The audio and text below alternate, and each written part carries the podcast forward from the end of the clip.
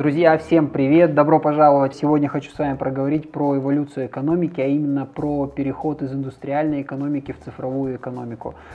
А, мы сейчас уже с вами живем в эре digital, э, так называемой digital economy, а, когда у нас в принципе все происходит уже через интернет, э, очень многие ресурсы заведены в интернет и многие транзакции происходят в интернете, коммуникация происходит в интернете, в общем много-много чего происходит именно благодаря тому, что есть интернет. И Интернет уже никуда не денется, интернет это новая реальность, в которой мы жили последнюю прошлую декаду, и сейчас, когда мы вступили в новую декаду, там в 2020 году, мы можем точно сказать, что она точно будет вся нацелена на диджитализацию и уход именно в цифру.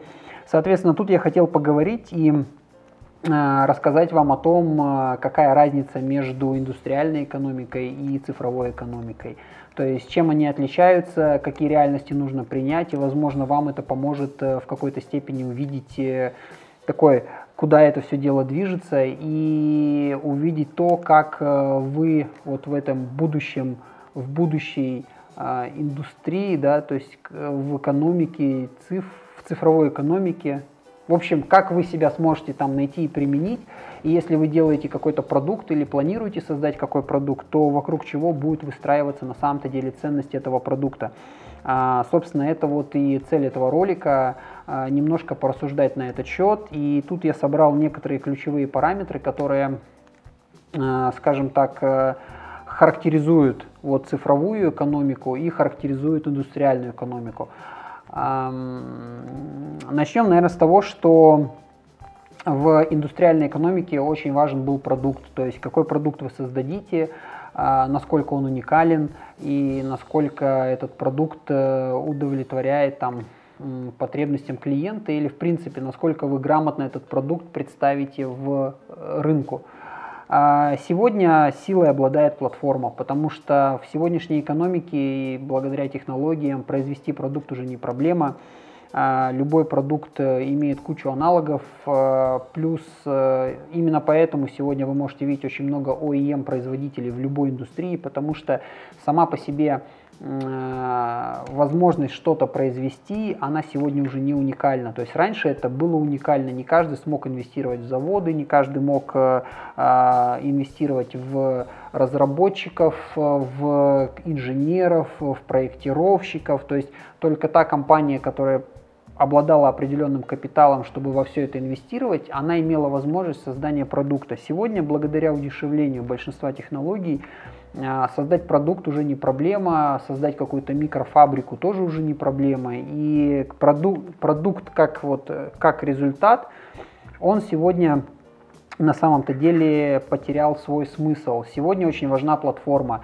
А, примером этого вы можете а, увидеть, допустим, Android и iOS, да, это платформа. То есть произвести телефон такой же, как iPhone, не проблема технически, а вот сделать вот эту, построить платформу, которая замкнет на себя столько всяких разных решений и продуктов, вот это и ценность. То есть на самом-то деле, если вы посмотрите, то Apple всю свою прибыль и выручку а, в большей степени получает не от продажи телефонов, не от продажи компьютеров, он получает от продажи музыки и софта, которые он продает через вот эти девайсы. То есть девайс сам по себе, он уже сегодня не является чем-то там таким сверхкрутым. А платформа, она как раз таки является тем, а, за счет чего компания сегодня капитализируется.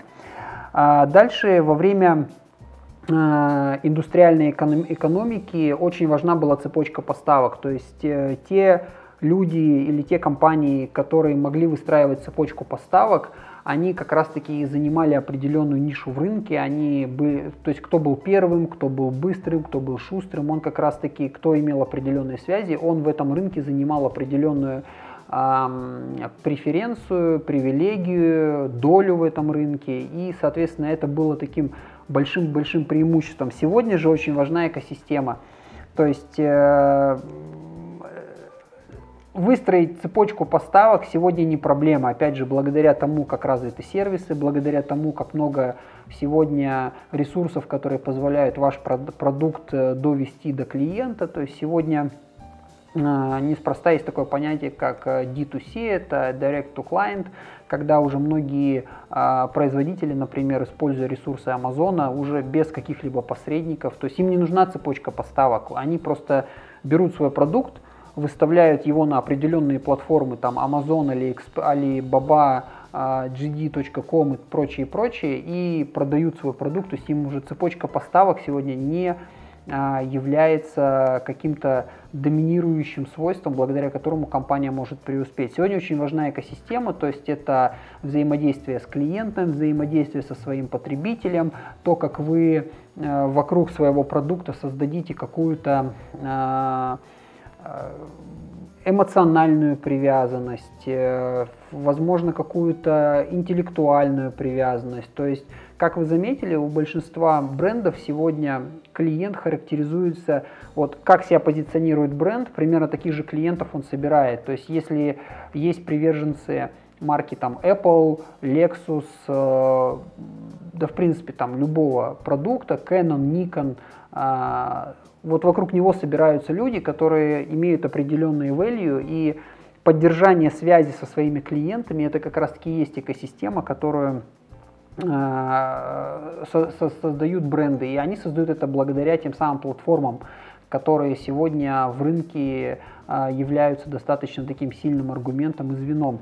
Раньше очень важна была э, сила поставок, то есть возможность обеспечить конкретное количество продукта в конкретном рынке, в конкретной нише для конкретных людей, иметь определенные запасы на складах.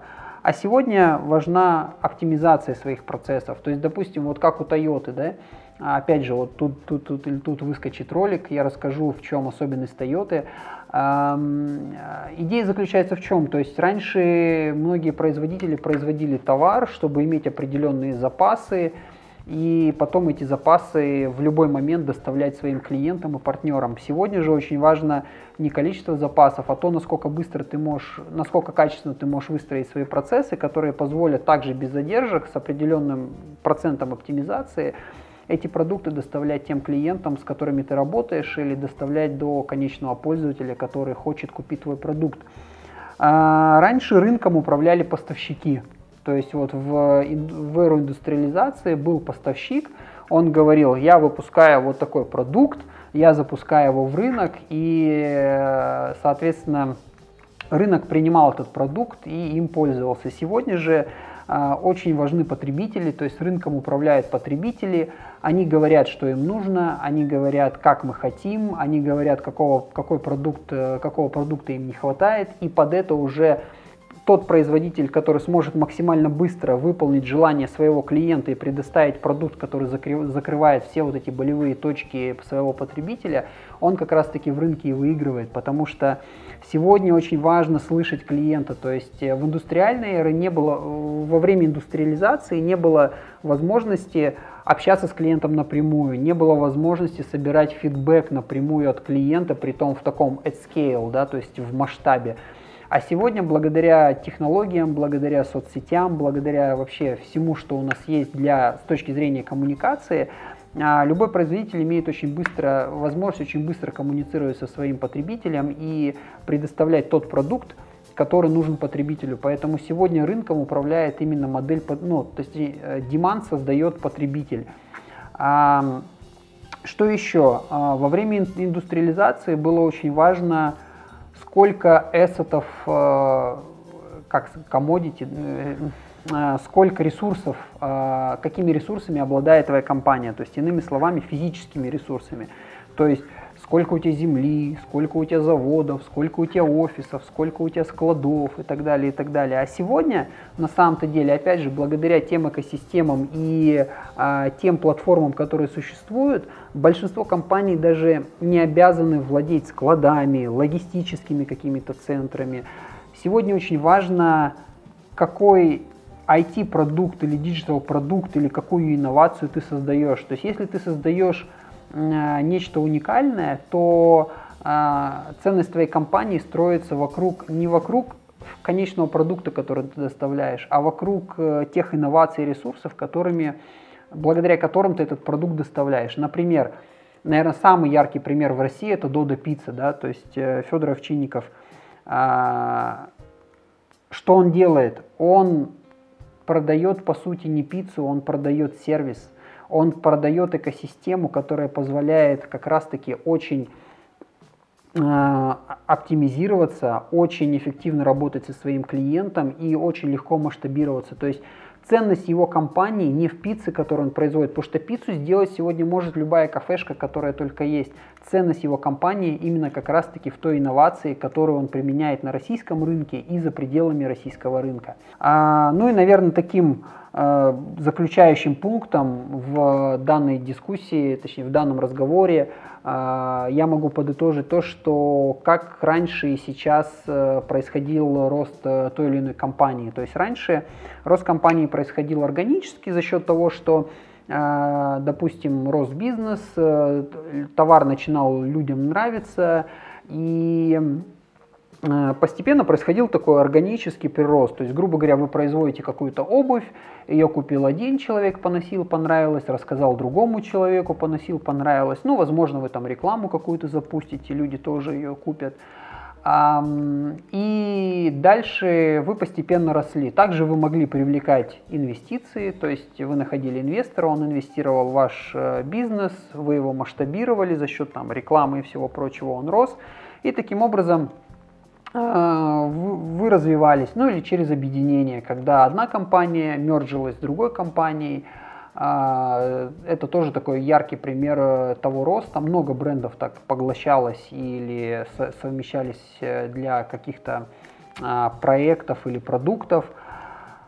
А сегодня рост несимметричный именно благодаря, опять же, экосистемам, а благодаря платформам, которые существуют, благодаря Big Data, благодаря соцсетям, благодаря вообще всему этому, сегодня рост компании абсолютно нелинейный. То есть э, вы сегодня можете выпустить продукт, продать его кому-то, тот кто-то окажется очень знаменитым блогером, он просто об этом расскажет, и у вас на следующий день просто количество заказов зашкаливает за там, за, за ваши возможности. Вы можете просто сегодня дать э, каким-то креаторам или инфлюенсерам ваш продукт или рассказать о нем, или попросить их рассказать. И завтра у вас уже есть э, продажи. То есть сегодня нету такого элемента, как в, раньше. Да? То есть мы начинаем производить такую-то вещь, и мы закладываем там 3-5 лет на то, что мы выйдем вот к таким-то показателям, потому что есть рынок, и в этом рынке средний коэффициент роста такой-то, такой-то, и мы вот заложили, и мы с этим растем, спокойно идем, производимся, там каждый год привлекаем новые инвестиции, оцениваем свои успехи. А сегодня может быть совершенно по-другому. Сегодня у вас есть возможность протестировать товар без больших инвестиций. И на самом-то деле сегодня есть возможность также и расти непропорционально. То есть вам, если тем более у вас есть инвестиция, то вы можете выпустить товар, а, проработать его с э, определенными инфлюенсерами или с маркетинговыми, через маркетинговые каналы. И завтра у вас уже могут быть продажи, которые в индустриальной эре могли быть достигнуты только через год или через два года. Именно благодаря тому, что сегодня вот этот э, рост продаж, он происходит, э, как сказать, даже вирально, да, то есть вот это виральные видео, виральные какие-то компании маркетинговые, они позволяют другим людям узнавать о вашем продукте гораздо с большей скоростью, гораздо с большей эффективностью, нежели раньше, когда это происходило. Поэтому, как мы видим, а, вот эта digital, э, эра digital а, эра экономики digital а, она сегодня просто совершенно другая, и ее нужно принять, ее нужно изучить. Все все равно будет оцифровано, и все будет digital, нет смысла сопротивляться, надо просто смотреть, что сейчас происходит, под это подстраиваться и максимально ускоряться, имея, по крайней мере, те возможности, которые сегодня еще у вас есть, пока там, пока этот процесс еще, сказать так, в переходе, да, вот этой трансформации. Когда трансформация закончится, придется либо начинать что-то новое, либо просто закрывать то, что было. Поэтому, ребят, чтобы этого не произошло, изучайте тренды, смотрите, куда все движется, что происходит, делитесь в соцсетях, делитесь со своими друзьями, знакомыми, которыми вы, которым вы считаете эта информация будет полезна. Я буду стараться делать что-то новое. Пишите мне свои комментарии, давайте фидбэк, потому что фидбэк мне тоже важен. Спасибо, что остаетесь со мной. До встречи. Пока.